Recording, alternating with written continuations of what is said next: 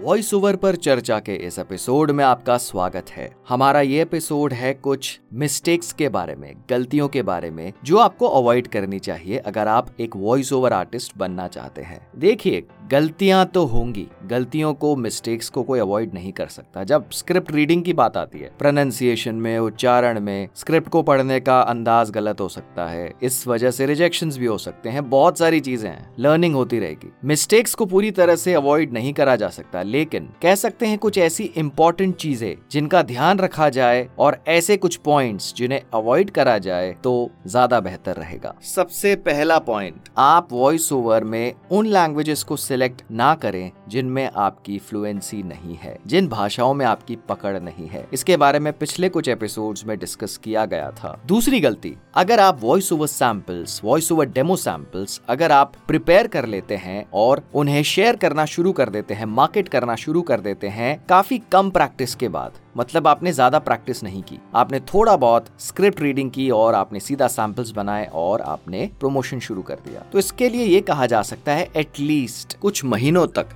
Practice करी जाए। In fact साल लग जाते हैं स्किल को डेवलप करने में। आप फीडबैक ले सकते हैं सीनियर वॉइस आर्टिस्ट से साउंड इंजीनियर से कभी स्टूडियो विज़िट करिए। कभी ऑनलाइन आप शेयर कर सकते हैं रिक्वेस्ट कर सकते हैं, अगर आपको जो कमियाँ बताई जाती है उन पे काम करिए। लेकिन इस तरह का अप्रोच आपने कुछ वीडियोस देखी वॉइस ओवर के बारे में और आपने तीसरे दिन ही सैंपल्स प्रिपेयर कर दिए, ये अप्रोच सही नहीं है। हो सकता है आपकी आवाज़ कुदरती बहुत अच्छी हो, लेकिन वॉइस ओवर स्किल को डेवलप करने में, अपनी आवाज़ को पॉलिश करने में कुछ समय तक एटलीस्ट प्रैक्टिस करी जाए। तीसरी गलती तीसरी गलती ये है कि वॉइस ओवर सैंपल्स प्रिपेयर करे जाते हैं मोबाइल पे रिकॉर्ड करके। देखिए, हो सकता है अगर आपका खुद का एक यूट्यूब चैनल है और वहाँ पे आप कुछ मोटिवेशनल वीडियोस डालते हैं, या कुछ साइंस से रिलेटेड या टेक्निकल चीज़ों के बारे में आप वीडियो डालते हैं, वहाँ पे हो सकता है मोबाइल से काम हो जाए। लेकिन जब हम बात करते हैं वॉइस ओवर्स की, अगर वॉइस ओवर करा जा रहा है टेलीविज़न एड के लिए रेडियो एड के लिए एक्सप्लेनर वीडियो के लिए, वो चीज़ मोबाइल से नहीं बनने वाली। यूट्यूब चैनल्स के लिए फिर भी हो सकता है कुछ हद तक काम बन जाए। वैसे आजकल यूट्यूब चैनल्स भी,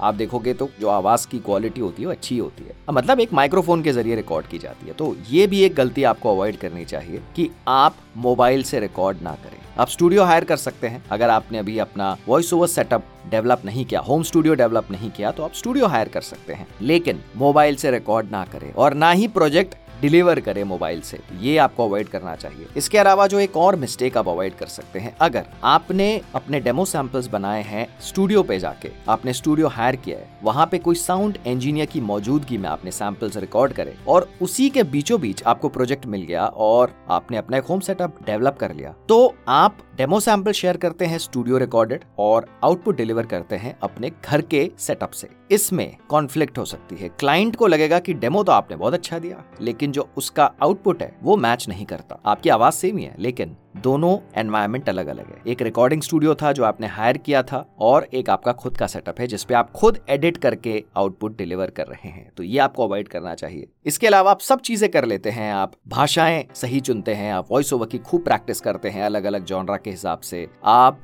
इक्विपमेंट्स भी परचेज कर लेते हैं। इसके बाद अगर आप अपने आप को मार्केट नहीं कर रहे वो भी एक मिस्टेक है। ये गलती मत करना कि आप सिर्फ़ अपने क्राफ्ट पे और अपनी क्वालिटी पे आप सिर्फ़ ध्यान देते हैं। ये तो ज़ाहिर सी बात है कि जब तक आप अपने आप को प्रमोट नहीं करोगे, तब तक आपको प्रोजेक्ट्स नहीं मिलेंगे। जो भी चीज़ें डिस्कस करी गई है पिछले एपिसोड्स में मार्केटिंग के बारे में काफ़ी कुछ डिस्कस किया गया था। इस चीज़ का आप ज़रूर ख्याल रखें। एक और मिस्टेक जो आपको अवॉइड करनी चाहिए कि आप शुरुआत में अगर आपके पास कोई प्रोजेक्ट आता है तो आप प्लीज़ ना के बराबर प्राइसिंग मत रखिए। आप प्राइसिंग एटलीस्ट एक कंसिडरेबल अमाउंट चार्ज करिए। आपने स्किल को डेवलप करने के लिए मेहनत की, आपने इन्वेस्टमेंट किया तो आप बिल्कुल ना के बराबर अगर प्राइसिंग में काम करेंगे तो वो जायज़ नहीं है। मतलब आप अपने क्राफ्ट के साथ, अपने वॉइस ओवर टैलेंट के साथ जस्टिस नहीं कर रहे। तो ये सारी गलतियाँ अगर हो सकता है, आप अवॉइड करिए। और अगर कहीं पे कोई प्रोजेक्ट की रिक्वायरमेंट है, और आपको पता लगता है कि सैंपल्स आपको भेजने अपने, या तो ऑडिशन हो सकता है मतलब आपको कुछ लाइनें रिकॉर्ड करके भेजनी है, या फिर आपको अपने डेमो सैंपल्स देने हैं। तो वहाँ पे सैंपल्स प्रोवाइड करने में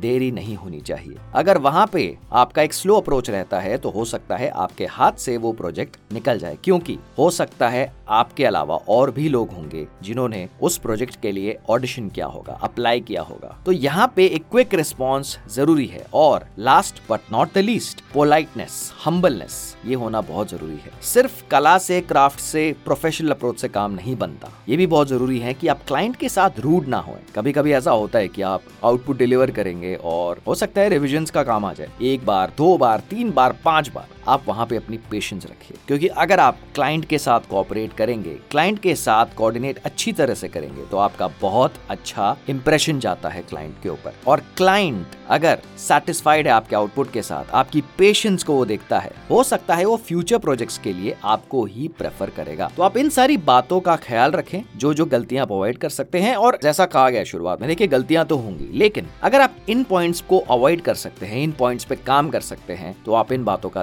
ध्यान ज़रूर रखें। हम जल्द आएँगे अपने एक नए एपिसोड के साथ।